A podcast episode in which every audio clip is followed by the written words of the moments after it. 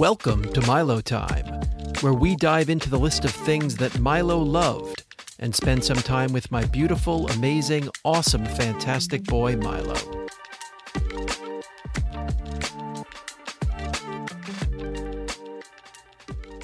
Welcome to another episode of Milo Time. Daryl Kessler along with Lisa Cohen. Hello. Lisa, welcome again to Brooklyn. Good to have you down here. Thank you. Good to be here. And Lisa, I, I need to mention to you, I um, I went for a run uh, over the weekend, and the uh, it, it being past the end of summer and uh, marathon, New York City Marathon approaching, Yeah. and it got me thinking to those great times that you and I trained together for Were a New York City Marathon. For those who may not be aware of this, uh, in 1998, is that right? Was yes. it 98? 98. Lisa Cohen and Daryl Kessler trained together We for the. New York City Marathon when we were We did. living on the Upper West Side. We did. And um, what's the opposite of a joyous experience? what, what- what's the right word? Um, we we trained together. The training part was quite a bit of fun. Um, as the race approached and we both started to break down. Yeah, it was. Yeah. Uh, yeah. and then the race Put it this way. I think all that needs to be said is neither one of us has even considered for a moment doing Right. it again. right. A- a- and by the way, actively dissuaded Oh, yes, others from doing it. When people say, "Hey, I'm thinking about running the New York City Marathon," it hurts your always, body. You're you're not meant to do this. It's not natural. But you know, there's so much more information Yeah. out there now. Oh yeah, yeah. Not that I would ever run another marathon, um, but there's what did we know really? Like There was we- one book. It was one book, or Yeah. you'd, you there was this sort of like there was this thing called a website, which at the time Yeah. was sort of unusual, run by the New York City Roadrunners Club, and all they had on there was like, all right, here's a three month training regimen. Yeah, yeah, And they yeah. would say on day one run this, day two run this, day Yeah, three. yeah, yeah. But it said nothing about like weightlifting or strengthening no, your right, muscles. right. So we went from basically being really non runners over little the bit, course I of mean, like uh, yeah, but yeah.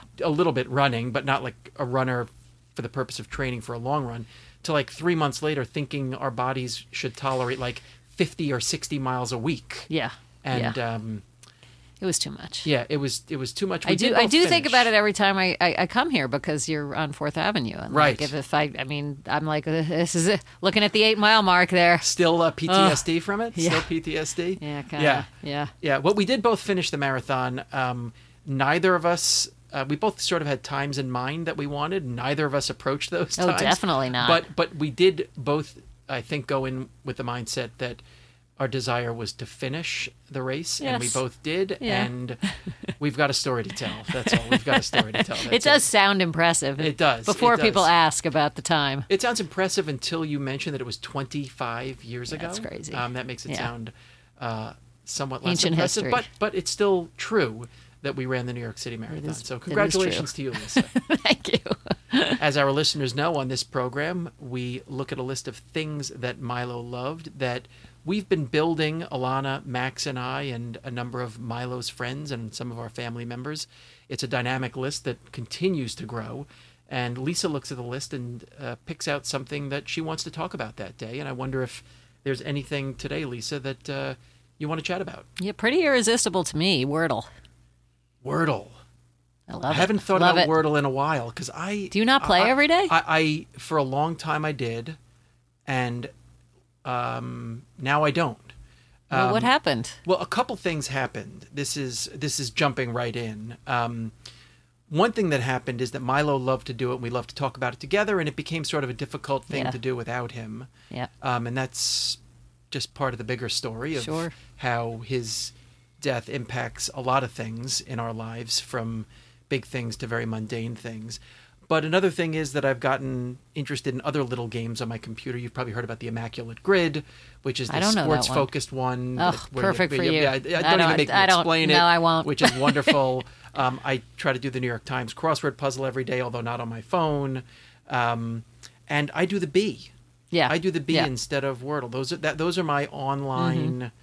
Slash crossword obsessions. Well, do you know that there's also a Quordle and an Octordle? So I've heard Alana mention them. Yeah. It sounds crazy. um, the reason I got annoyed with Wordle, beyond the challenge of doing it without Milo, I just got frustrated that you'd be close to the answer, you'd have three guesses less left.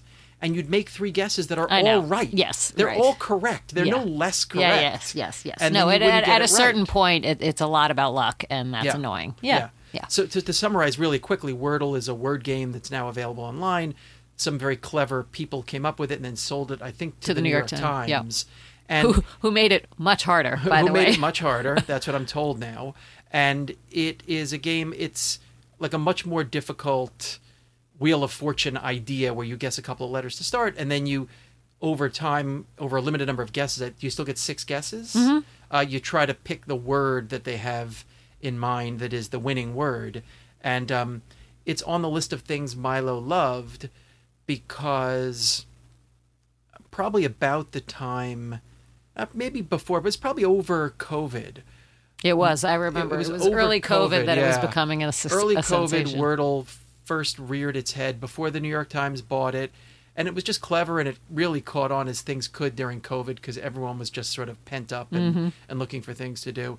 But it was about the same time during COVID that Milo's interests, maybe right before COVID, were sort of blossoming and changing a little bit. And he became very interested in not only numbers, which he'd always been interested in, but he was became very interested in puzzles, uh, word puzzles, and even the New York Times crossword, which he began to do uh, as often as he um, was able to. And um, it was interesting to me that it was the puzzle part that seemed to draw his attention more than the number part. I always thought that when he was doing the Ken Ken when he was six and seven years old and was doing the Sudokus and Yep. anything that his grandparents would bring him, he would just devour these things. Yeah. And we always thought, well, he's really good at them because he loves the numbers. But it turned out that there's something solving. He likes to solving. a puzzle brain Yeah. that makes you not only interested in them, it makes you sort of good at them. And it always struck me that Milo was good at them beyond what his vocabulary or his wordsmithing skills would have suggested. And that applied to the New York Times crossword puzzle also. Um, but he loved, he really loved Wordle from the very beginning. And there, were- the, we'll, we'll come back to Wordle and word games, but he really loved. There were a couple of games on his phone that he really loved. When I think about it, um, he loved um, this game called I don't know if I have this right called Amogus. I think it was a game that he played, and people out there may be laughing at me right now, making fun of me because that may not be a game at all. But that's a name that I heard him mention, and he may have played it with some friends from high school. I actually don't even know if it was a game that you could play with friends.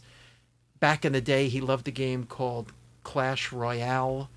Um, and way back in the day when the kids first had phones, he loved a game with his cousin Zachary and Noah called Head Soccer, which was like a sports based game.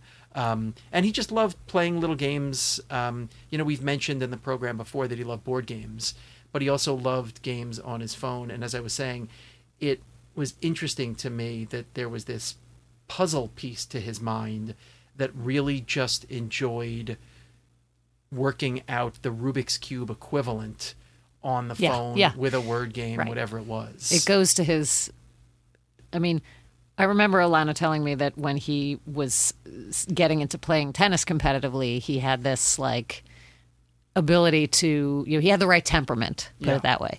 And I think it's a similar thing where it's like, you just got to be okay with being, you know, with sort of messing up and not knowing. And it feels great when you do it, but like, you, you you can't you can't do it without also messing up on the road to getting there. Yeah. So Yeah. he's comfortable with that discomfort. Yes.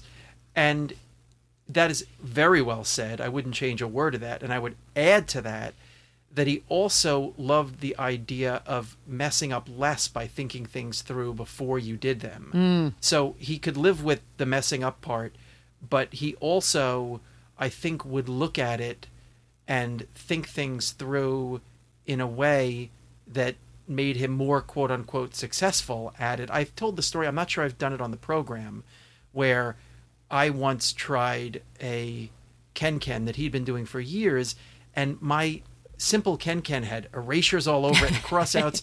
and I said, Miley, you're doing this in pen. How are you doing it in pen and not? I'm doing it in pencil, and I, my, my paper still looks like a mess. And he said to me, Dad, that's because you're guessing. And I'm like, first of all, fuck you.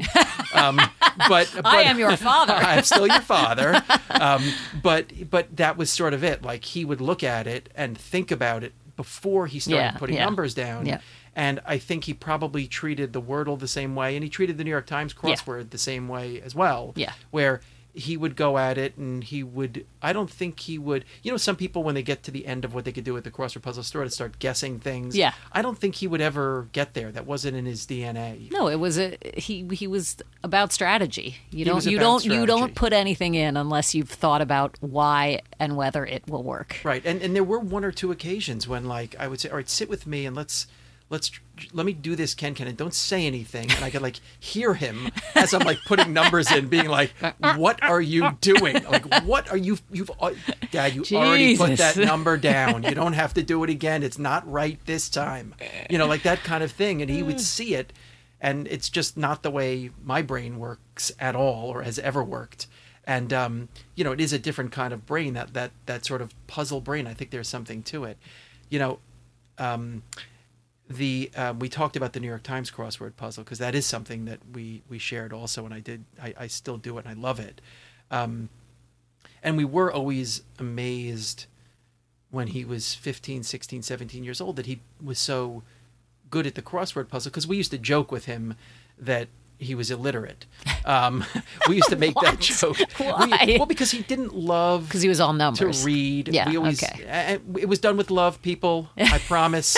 he never thought we thought he was illiterate. He definitely was not illiterate. He was actually a very good reader, but he wasn't a natural. He wouldn't like sit down. There weren't many books that he would sit down and just pick up automatically. Mm-hmm. There are a number of books that he came to love, and we've talked about Confederacy Mm-hmm, of Dunces and. Um, um, the calculus book that he loved, um, and other books that he really, really, really enjoyed. Um, but he always loved, he came to love the crossword, and we were kind of amazed that he was able to do it. Again, joking that he was illiterate because he wasn't a big reader. And it was always our sense that you kind of develop that vocabulary by reading. And he was just um, picking up words elsewhere and picking up the sense Well, he of also the puzzle. right. He he he figured out some of the tricks that the puzzle builders use. Yeah, he figured out some of the tricks, but th- there's something else that comes to mind that's a little bit heavy, but I do have to mention it um, because I think about it every time I think about Milo and doing the crossword puzzle and this sort of surprising ability to play word games and crossword puzzles as well. Um, there was a time we were we were driving back from the hospital uh, from one of Milo's relatively early treatments. Um, I know because it was before he had his knee surgery, which was quite early in the process. And Milo had the knee surgery on the schedule. And we got um, an extraordinarily alarming phone call from his doctor on the car ride back from one of the last visits before his scheduled knee surgery. And we had it on speakerphone, and we were surprised that the doctor called. And um, he said to us that um, Milo has to come back in for another scan tomorrow because we see something um, that we think is cancerous by his hip. And um, we won't proceed with the surgery if in fact there is something up by his hip because the surgery won't address that. And Alana and I were very alarmed and Milo was paying attention of course. And we said well what do you mean you won't do the surgery? And he said well again the surgery is addressing only the the femur and the the knee and some of the tibia but it won't address the hip. And we said, well, what happens if we do this scan and what you see on the hip is cancerous? And the doctor, who we had many, many difficulties, many, many difficulties communicating with, said two words. He said palliative care Oof. over the speaker on the car in the car, and Alana and I looked at each other. The blood ran out of my face. I was driving. I almost Ugh. passed out and drove off the road, and I looked in the mirror at Alana, and she was white as a sheet. And I looked over at Milo, and I'll never forget this. I have never been more grateful that a human being did not know the meaning of a particular word. I remember thinking, this kid is doing the New York Times crossword puzzle. By some miracle, he does not know what the Ugh. word palliative means. Right. And PS was we did go for a scan the next day. Of course, neither Alana nor I slept the night that night. Neither Alana nor I slept the next night while hmm. they were reviewing the scan results. We got a call. The doctor had alarmed us for no reason. And we moved forward with the knee surgery. And it was a day of one of the very few days of great celebration in our house Yeah. that we had at the time what we thought was a clean scan or as clean as it needed to be to move forward with this surgery. But whenever I think about Milo's vocabulary and his ability to do a crossword puzzle and um, to play word games, I always go back to that car ride. And I remember literally almost passing out, like getting lightheaded. We were entering the battery tunnel. And I almost passed out and almost drove off the road. Um, like, could have driven into the East River across traffic. And I looked at the rearview mirror, and Alana's face was white as a ghost. And I looked over at Milo, and he was fine. And I think what he thought was it just meant we'd have to do some other treatment before the surgery.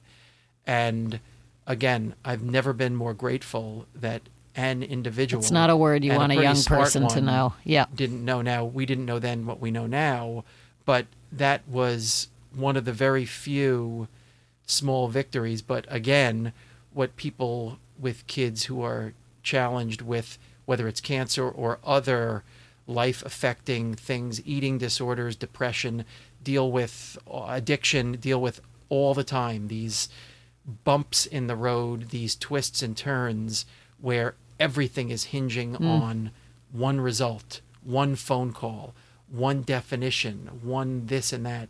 And as Alana said many times, sometimes, uh, well, it, we did have an active shooter in the house for 16 hmm. months. We had an hmm. active shooter, and we didn't know whether the gun would go off, and if so, when it would go off. And that's the heightened state we were in for 16 months. And this was very temporary, but one small victory for us, and I'll I'll I'll never forget it. It, it even talking about it now, I feel my uh, my blood pressure going up, my heart rate racing, and I see the sweat. I feel the sweat pouring. Down I, my I, I mean, I, I'm. Thank you for describing it that way. I think you know people probably don't want to think about what what it's like to live like that, yeah, um, and that you made it, that you lived in that state. That's a perfect way to describe it. Yeah. Um, what Alana said, and yeah. that's um, that that one phone stunning. call, that one yeah, that one word, that one call, and anytime the phone rang, Mm. anytime the phone rang, you'd almost have a heart attack because only two people call our home phone. yeah, One is Alana's parents, and the other one was the hospital. yeah. and Alana's parents don't use it that often. So when the phone rang, it was usually the hospital, and um, every time they called, you know, you didn't know It what they were going to say. yeah. Mm. It could have been bad news. Well, I'm sorry to end this episode on a down note, but um, um, Milo Time seeks to be honest, and um, sometimes when we talk about things Milo loved, we talk about things that are a little heavier. Um, but it was great to talk about Wordle and some of the things he loved, and at the end of the day, it was um, uh, interesting to provide some insight if it's really difficult into the way that um, you know we lived for a long time For sure. Yep. with our beautiful boy. Well, thank you for joining us on this episode, and we hope you'll join us again next time when we once again look at the list of things that Milo loved.